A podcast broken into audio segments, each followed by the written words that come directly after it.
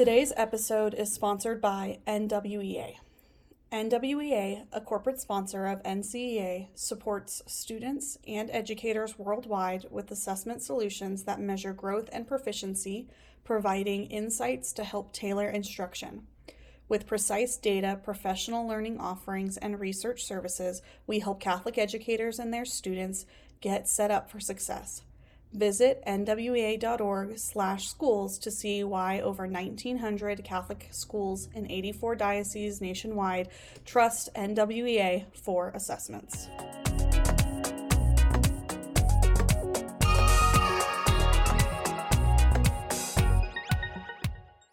Hello and welcome to the NCEA podcast. This is Jill Annable, Senior Vice President of Programs at NCEA, and today is a very unique episode of the podcast because I have with me in the car, we're headed to the regional workshop for microschools and multi-age instruction, and I just happen to be riding along with one of our presenters, Abby Van Dyke. Abby, welcome to the podcast.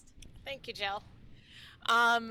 This kind of feels like, have you seen the Jerry Seinfeld series about drinking coffee in cars with comedians? Are you familiar with this? I'm not. Okay, well, this is totally what we're doing because we are driving home. They are comedians, so it's a little bit different than teachers. But what's great about this ride is that Abby Van Dyke and I have known each other for a very long time. We were both teacher fellows with the National Writing Project. I don't know, in 2006, 2007. And so, but our paths continued to cross. She was a Catholic school teacher then, I was public school teacher, and I was very envious that she had a Catholic school job because I couldn't find one in my first years. And so I've, worked alongside Abby since then. But now she's coming to present on multi-age instruction, but she's not in a micro school. Abby teaches at St. Thomas the Apostle Catholic School in the Diocese of Grand Rapids, and it's not a, how big is your school? Do you have any guess? I think we have 330 students.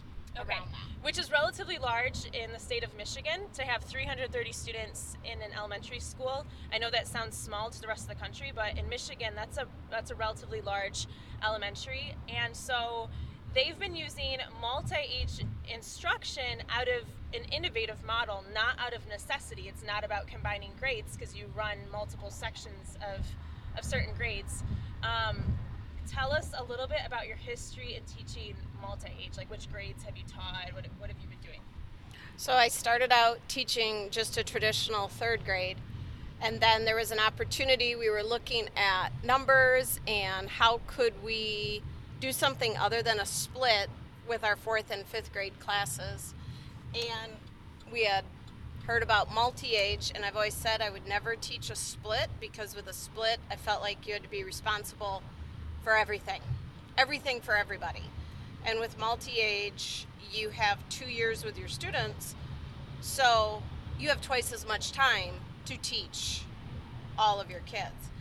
So I talked to my principal about being one of the fourth and fifth grade multi-age teachers. And that year we had a traditional fourth grade classroom, a traditional fifth grade classroom, and then I taught the 4-5 multi and loved it. Yeah, that's awesome. And so you and your colleagues are going to be co-presenting to multi-age teachers who are in micro schools, so they have a different angle at this than you do. Can you tell us a bit, your breakout session is tomorrow. Can you tell us a little bit about what you're going to be discussing in that session? What we're looking at is trying to reframe the thinking of, I have to teach a multi-age, and changing it to, I get to teach a multi-age. I get to teach more than one group of kids. I get to loop with these kids and take all the time I need over the course of 2 or 3 years, depending on the grade groups, to get them well prepared. I think the big difference is that in a split, you would have, like, in my case, fourth graders busy doing things on one side of the room while I'm teaching the fifth graders, and then I give the fifth graders a task and they work their little hearts out while I go teach fourth grade. But in multi-age, I get to teach all of them And that's what I love. And I think every classroom has a bit of multi-age in it, because every classroom has students who are below level, at level, or above level in all the subjects, whether they're non-readers or they struggle with math. Every classroom has elements of multi-age, and how teachers differentiate just lends itself so well in a multi-age. It's almost like it gives you the freedom to do what you want to do anyway. And I'd be remiss if I missed this point. We have the second book about microschools coming out, Greatness and Smallness, Effective Multi-Age Instruction in Catholic Microschools. And Abby wrote for us a vignette about teaching her multi-age class that's included in the book. And I love this story about the first day of school. Can you, we don't have the book in front of us, but can you tell me a bit of the story? Yes, so my second year of teaching that 4-5 multi-age, my former 4th graders, new 5th graders, they knew me. They knew what to expect. And on that first day of school, I had stayed downstairs of our building. We have 2 floors. I had stayed downstairs to help little 1st graders get to their class after lunch. And I was kind of late getting back to my own classroom. And I hustled upstairs, arrived to my classroom, and everybody was quietly reading their Bibles. And I had not told them that they needed to read their Bibles. And I just kind of walked in, and my jaw dropped. And the 5th graders said, "Oh, we just told them that we read Bibles after lunch, so that's what we're doing." And it was like, I was not even needed. I loved that my 5th graders just took it away for me. And that's that natural, when we've asked teachers over time to describe the students who have graduated out of multi-age classrooms, I've seen it again and again, is this leadership aspect. And it's not, I think parents are fearful that if their child is in the upper grade of the stretch of that classroom, they think, well, what are they learning? Are they just responsible for teaching the younger kids? Is this actually pushing them? And I haven't seen that. I've seen the fear of that. I haven't seen that. I've seen a very natural leadership tendency emerge out of students in a very successful way. But can you talk a little bit more about that relationship among the students in the different grades? Well, I think there's 2 parts. One, sometimes I forget how many I have of each grade, because I don't think of them as oh, my 5th graders are this, my 4th graders are that. It's just, this is my class, and I'm maybe more likely to think about who needs what instead of what grade they're in. But with the way the kids work together, it helps that they've already had the teacher, so looping is a huge part of this, because they know the routines, they know the expectations, and they might have some familiarity with things that we taught. Maybe, for example, this last year, we really heavily did a lot of projects on the regions of the country, and then used that when we were talking about U.S. history. Next year, those 5th graders have that background knowledge and can help take the lead on the projects that we do. Even though they won't be the exact same projects, they have that background knowledge to help them step up. And it's also neat because some of my students maybe are used to being the younger kid in their family, and they don't always get a chance to lead. They're usually just dragged along. But in the multi-age, they have to step it up. And that's really neat to see. One thing I'm hearing in you describing your classroom too is it is evident that you've had time to do the necessary curriculum planning. And I know that's probably not how you sounded in year 1 and year 2. But I think, and this is a leadership, this is a call to leadership, which isn't, I know your role as teacher is your responsibility to the room, but it's really critical that teachers have the opportunity for multi-year planning ahead, the backwards design. This is what the whole book is about, is what does multi-year planning look like so that students get what they need and families understand what's the progression of my students, that we're not just reinventing the structures of classrooms every single year to make the numbers work, but we owe it to families, we owe it to our teachers to have a multi-year plan with adjustments of where students are going to go from beginning to end throughout the school. But it sounds like you all do a lot of this curriculum planning pretty well together. Can you talk about your process just a little bit? It's literally cut and paste. I've taken all my standards for all of the different subjects and I look to see where they line up and how maybe the fifth grade standard steps up from the fourth grade standard. So if I'm introducing it at a fourth grade level, how do I bump it up for all the kids? And not everybody's going to be able to do everything just because they're that grade. Just because somebody is chronologically a fifth grader doesn't mean that they're automatically capable of what's expected. So it's having the support for all of them and nudging the kids that are ready for more. But I literally took every standard, and there's a lot of them. Thank you, Jill. Really appreciate that. And laid them all out on my floor and stapled together ones that had overlap and taped together the ones that connected. And then I color coded them very old school with highlighters for what I wanted to teach each quarter this year. And then how am I going to take that to the next step the next year?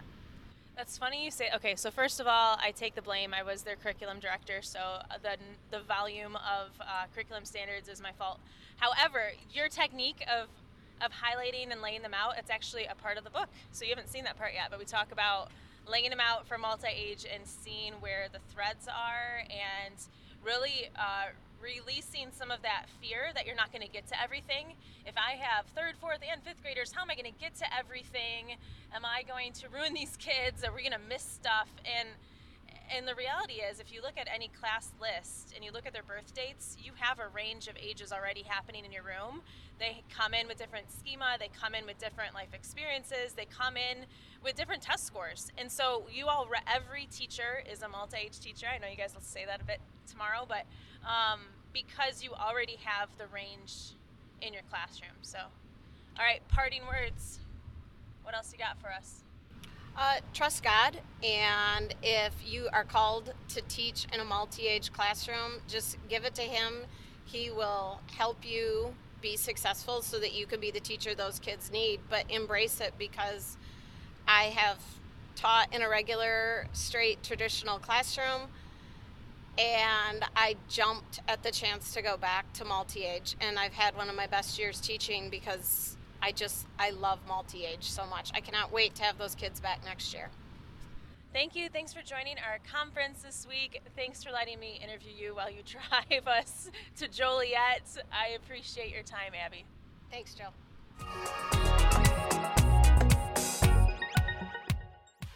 Hello and welcome back to the NCEA podcast. This is part 2. We are on the way home from the regional workshop on microschools and multi-age instruction. I have a different captive audience and a different vehicle this time.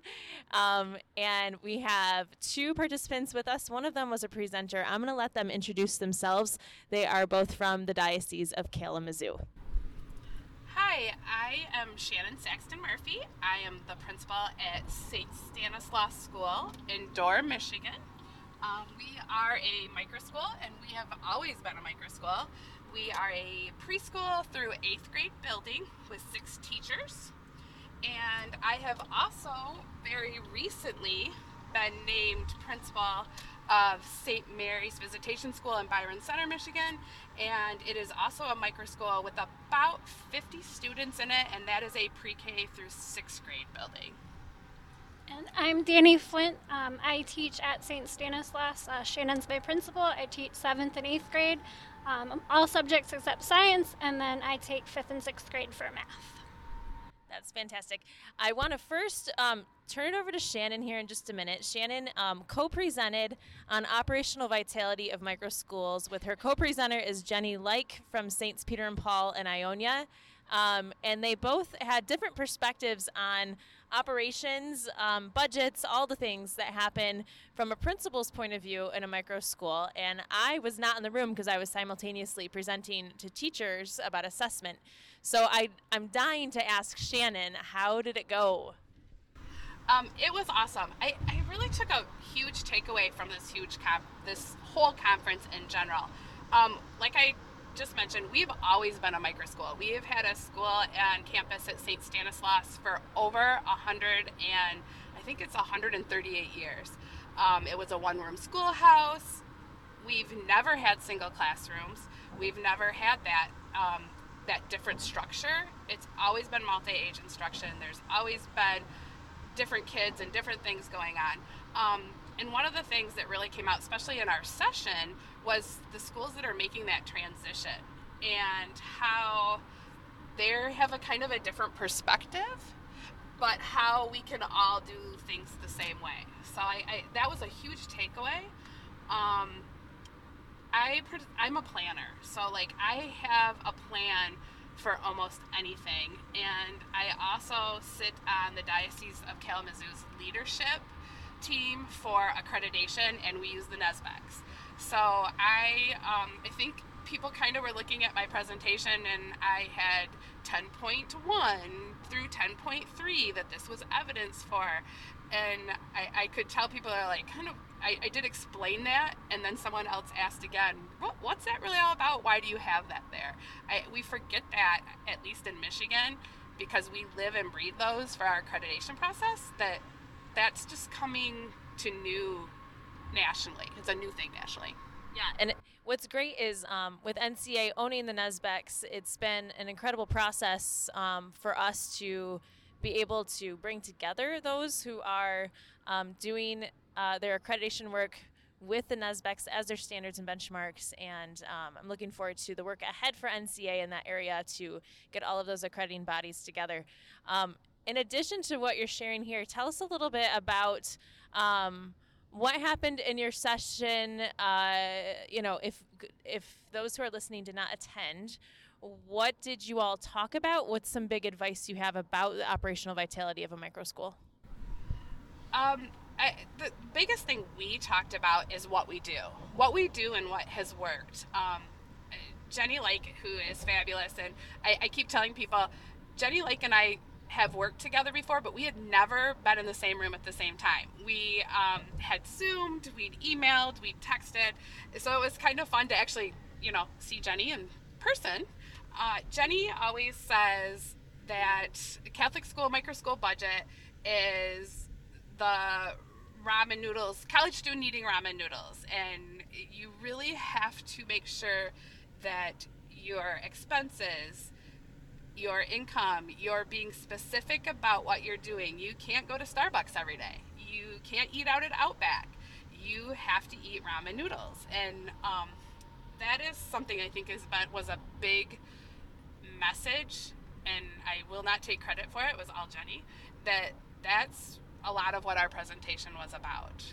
I have an additional question. I know you've done a lot of work with fundraising, but also thinking long-term strategy about your budget and your base, and I don't know if it's a foundation, but can you talk a little bit about, over time, how have you stabilized your budget, knowing that that doesn't mean it's a perfect formula and that there are years where there are surprises, but I know you've been at this a while, so what advice can you give about the work you've done in that area? I always over budget expenses, and I always under budget income. And I think that really helps in the long term because of those surprises. The biggest surprise a lot of times is a teacher whose spouse has lost a job, and then they have to turn around and take insurance halfway through the school year, and that wasn't budgeted for. Long-term thinking, I think transparency is really important, letting people know what's going on, and because people are much more willing to deal with change if they know that there's a deficit or they know, what has happened. We've been very blessed in that sense that we've seen quite a bit of enrollment growth in the last couple of years. I've been able to squirrel away some money, but I also was in a time period where when I first started, we had two aides that were in classrooms with 10 kids, and I ended up having to cut those aides because it just wasn't a viable position. You've done the work, and this is part of the Nesbex, you've done the work to calculate the cost to educate a child. We are not great at doing this throughout the country. We can all grow in this, that it's not just about tuition numbers, but also understanding how much it actually costs to educate per child. What steps might a school take to get better at coming to a real number for that? I really go through the ledger report really, really carefully. I know every pencil that's spent. I go through a whole process where I look at every line item, every penny, every cost. We adjust that. I think making sure that those numbers are accurate are really, really important. Example of that is I look at a ledger report a couple times a year. I get monthly reports from my business manager, and I looked at that report and I'm like, capital expenditures are like way over. What in the world? We haven't purchased anything. We haven't purchased any furniture, equipment, anything like that. Come to find out, it got miscoded by the parish business manager, and Father's brand new recliners were on my ledger report and on my budget, or my financials, I guess, not really the budget. But making sure your thumb is on every single penny really has helped that. How often do you talk to your parish business manager? So I am a part of what we call a collaborative in the Diocese of Kalamazoo. My parish business manager runs 3 parishes and 2 schools. We have an associate pastor. He's the administrator of all 3 of these. And so I pretty much for my school get that business manager a maybe 2 hours every week, so not very much.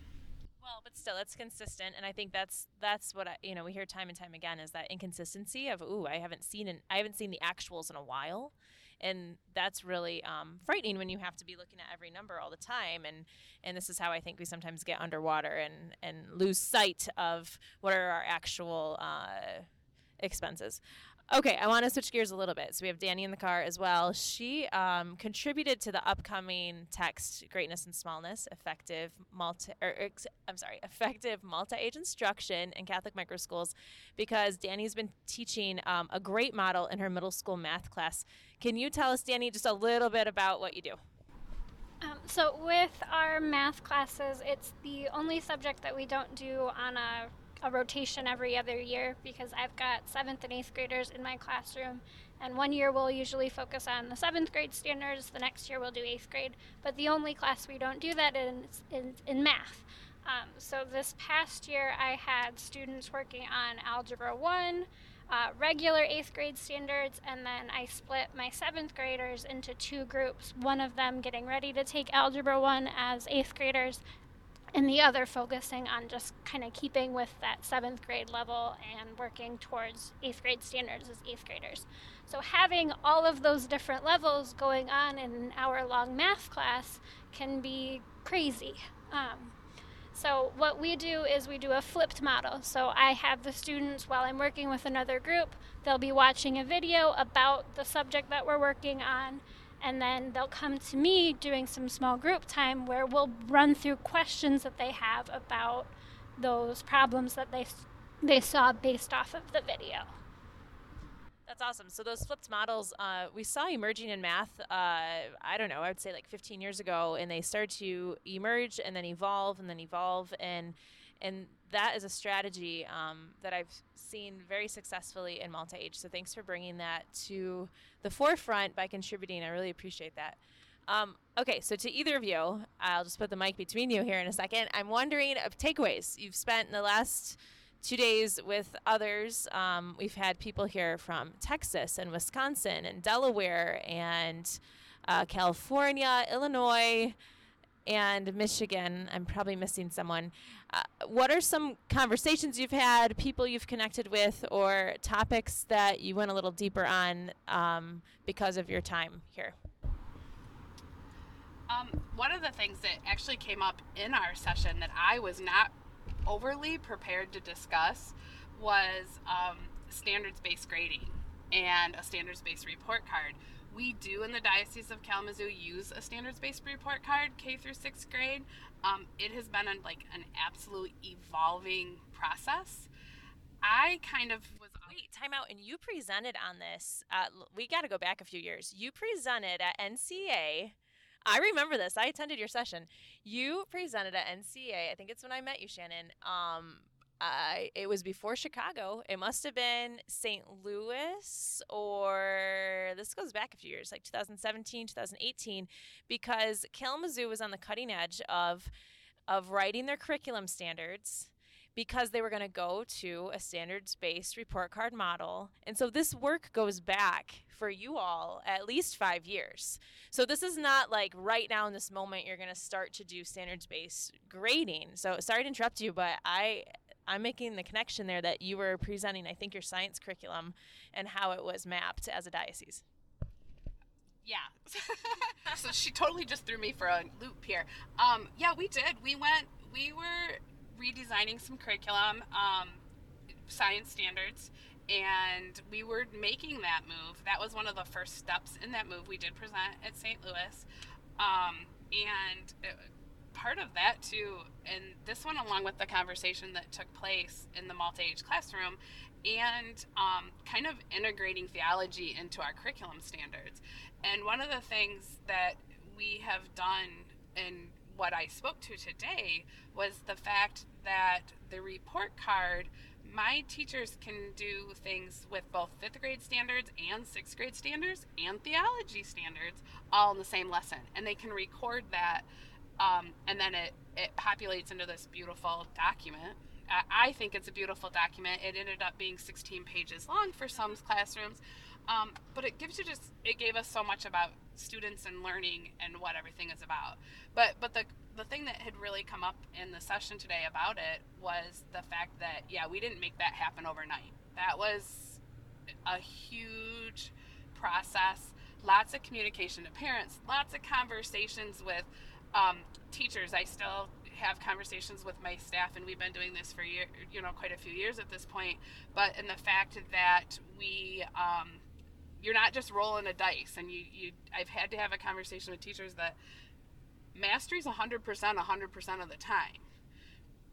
And not mastery is if they don't get it 100% of the time. 1 plus 1 is always 2, and if they can't do that 100% of the time, that's what it is. That's what the standards base looks like.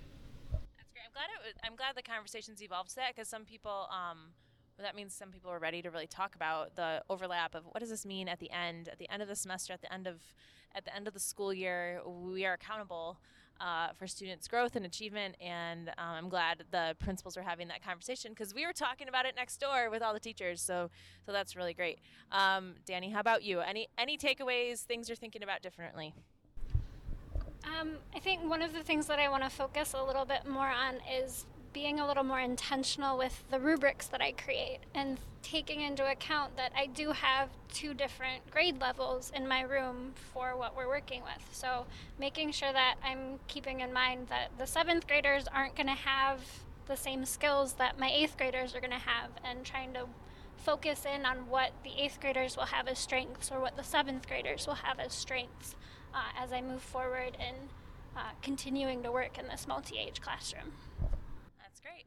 Well, thank you both for this conversation and for your engagement at the regional workshop for microschools and multi-age, and have a great day. God bless.